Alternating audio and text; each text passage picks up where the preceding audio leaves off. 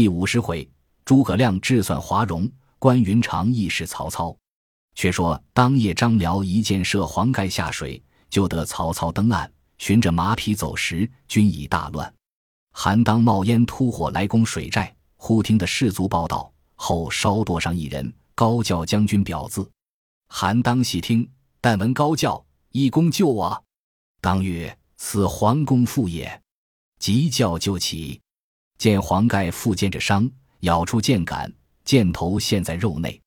韩当即被脱去湿衣，用刀剜出箭头，扯其树枝，脱自己战袍与黄盖穿了，先令别船送回大寨医治。原来黄盖深知水性，故大寒之时，和甲堕江，也逃得性命。却说当日满江火滚，喊声震地。左边是韩当、蒋钦两军从赤壁西边杀来，右边是周泰、陈武两军从赤壁东边杀来，正中是周瑜、程普、徐盛、丁奉大队船只都到。火虚兵硬，兵仗火威，此正是三江水战，赤壁鏖兵。曹军这枪中箭，火焚水溺者不计其数。后人有诗曰：魏吴争斗决雌雄，赤壁楼船一扫空。烈火出张赵云海，周郎曾此破曹公。又有一绝云：山高月，小水茫茫，追探前朝歌剧忙。南市无心迎魏武，东风有意变周郎。不说江中鏖兵，且说甘宁令蔡中引入曹寨深处，宁将蔡中一刀砍于马下，就草上放起火来。吕蒙遥望中军火起，也放十数处火接应甘宁。潘璋、董袭分头放火呐喊，四下里鼓声大震。曹操与张辽引100余骑，在火林内走，看前面无一处不着。正走之间，毛介旧的文聘引10数骑到。操令军巡路，张辽指道，只有乌林地面空阔可走。操径奔乌林，正走间，背后一军赶到，大叫：曹贼休走！火光中现出吕蒙旗号。操催军马向前，留张辽断后，抵敌吕蒙。却见前面火把又起，从山谷中拥出一军，大叫：凌统在此！曹操肝胆皆裂。忽自斜里一彪军到，大叫：丞相休慌，徐晃在此！彼此混战一场，夺路往北而走。忽见一队军马屯在山坡前，徐晃出问，乃是袁绍手下将将马延、张仪，有3000北地军马列寨在彼。当夜见满天火起，未敢转动，恰好接着曹操。操叫二将引1000军马开路，其余留着护身。操得这支生力军马，心中稍安。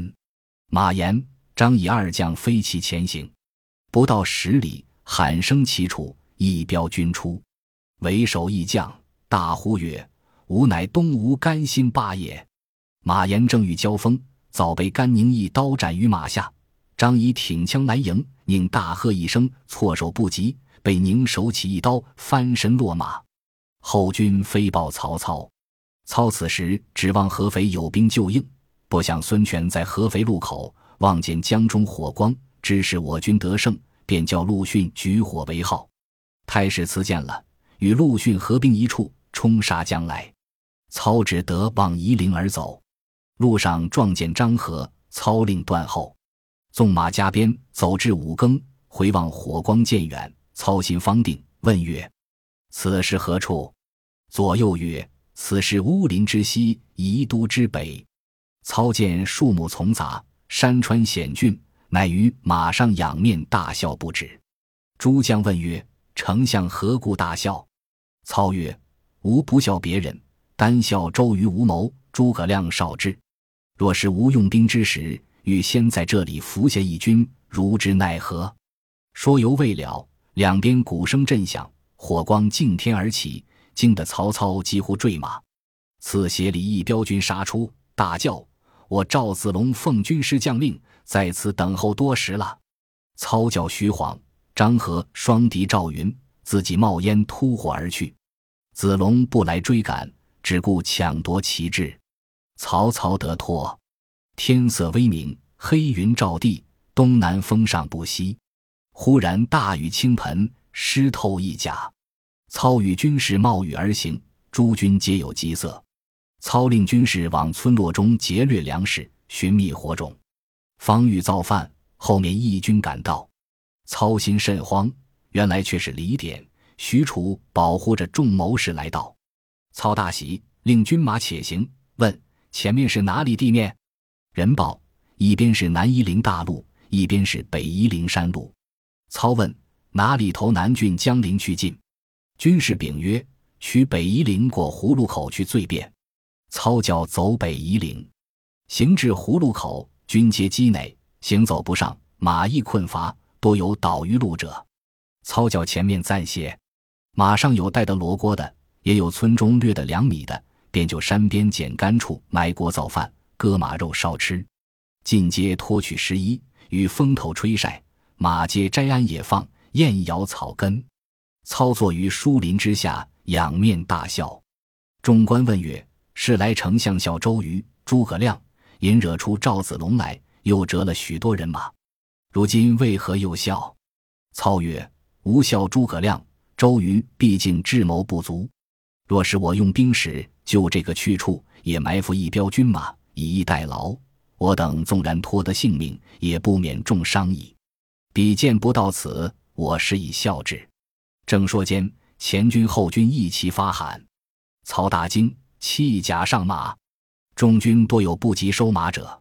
早见四下火焰不和，山口一军摆开，为首乃燕人张翼德，横矛立马，大叫：操贼走哪里去？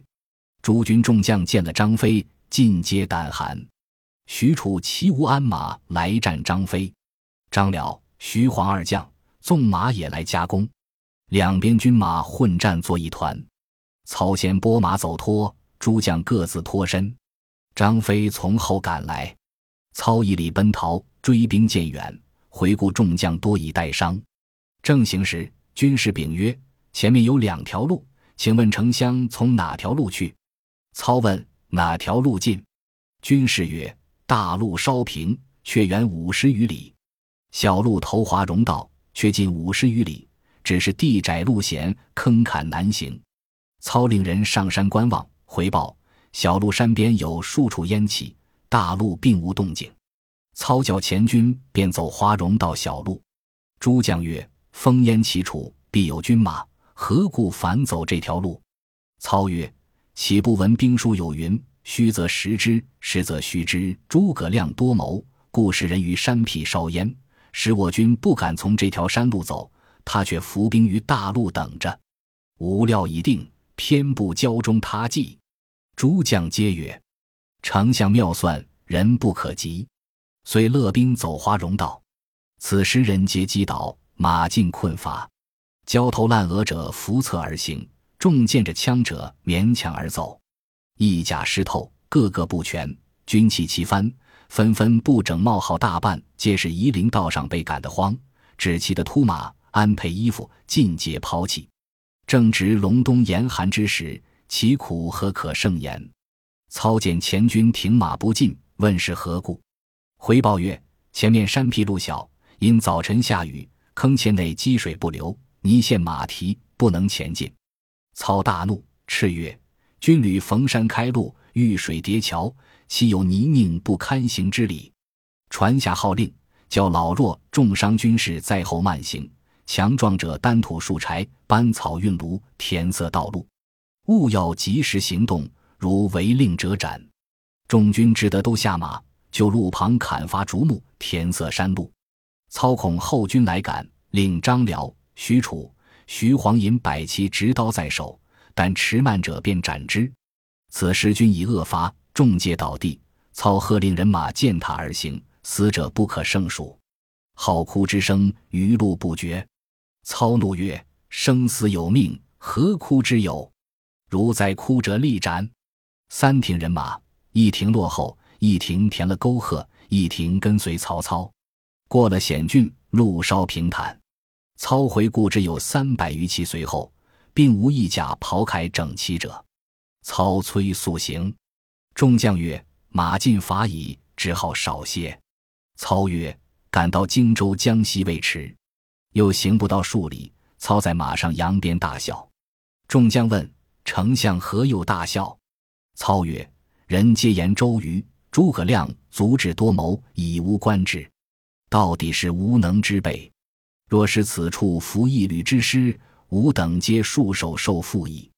言未毕，一声炮响，两边500教刀手摆开，为首大将关云长提青龙刀，跨赤兔马，截住去路。操军见了，亡魂丧胆，面面相觑。操曰：既到此处，只得决一死战。众将曰：人纵然不怯，马力已乏，安能复战？程昱曰：某素知云长傲上而不忍下，欺强而不凌弱，恩怨分明，信以诉诸。丞相旧日有恩于彼，今只亲自告知，可脱此难。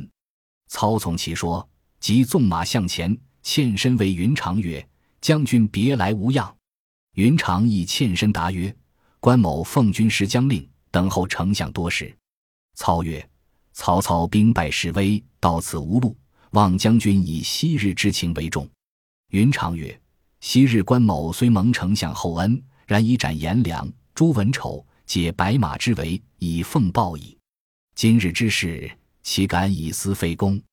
操曰：武官斩将之时，还能计否？大丈夫以信义为重。将军深明《春秋》，岂不知与公之私，追子卓孺子之事乎？云长是个义重如山之人，想起当日曹操许多恩义，与后来武官斩将之事，如何不动心？又见曹军惶惶，皆欲垂泪，一发心中不忍，于是把马头勒回，谓众军曰：四散摆开。这个分明是放曹操的意思。操见云长回马，便和众将一起冲将过去。云长回身时，曹操已与众将过去了。云长大喝一声，众军皆下马，哭拜于地。云长愈加不忍，正犹豫间，张辽纵马而至。云长见了，又动故旧之情，长叹一声，并皆放去。后人有诗曰：曹蛮兵败走华容，正与关公狭路逢。只为当初恩义重，放开今所走蛟龙。曹操既脱华容之难，行至谷口，回顾所随军兵，只有27骑，比及天晚，已进南郡，火把齐鸣，一簇人马拦路。操大惊曰：吾命休矣。只见一群哨马冲到，防认的是曹人军马。操才心安。曹人接着言：虽知兵败，不敢远离，只得在附近迎接。操曰：既与汝不相见也。于是引众入南郡安歇。随后张辽也到，说云长之德。操典将校，重伤者极多，操皆令江西。曹仁置酒与操解闷，众谋士俱在座。操忽仰天大痛。众谋士曰：丞相于虎窟中逃难之时，全无惧怯，今到城中，人已得食，马已得料，正需整顿军马复仇，何反痛哭？操曰：吾哭郭奉孝耳，若奉孝在，绝不使吾有此大失也。遂捶胸大哭曰：哀哉奉孝，痛哉奉孝，惜哉奉孝。众谋士皆默然自惭。次日，操唤曹仁曰：吾今暂回许都，收拾军马，必来报仇。如可保全南郡，吾有一计，密留在此，非急休开，急则开之。依计而行，使东吴不敢正视南郡。人曰：合肥、襄阳谁可保守？操曰：荆州托汝管领，襄阳吾已拨下侯惇守把，合肥最为紧要之地。吾令张辽为主将，乐进、李典为副将，保守此地。但有缓急，非报将来。操分拨已定，遂上马引众奔回许昌。荆州原将文武各官，依旧带回许昌调用。曹仁自遣曹洪据守夷陵、南郡，以防周瑜。却说关云长放了曹操，引军自回。此时诸路军马皆得马匹、器械、钱粮，以回夏口。独云长不获一人一骑，空身回见玄德。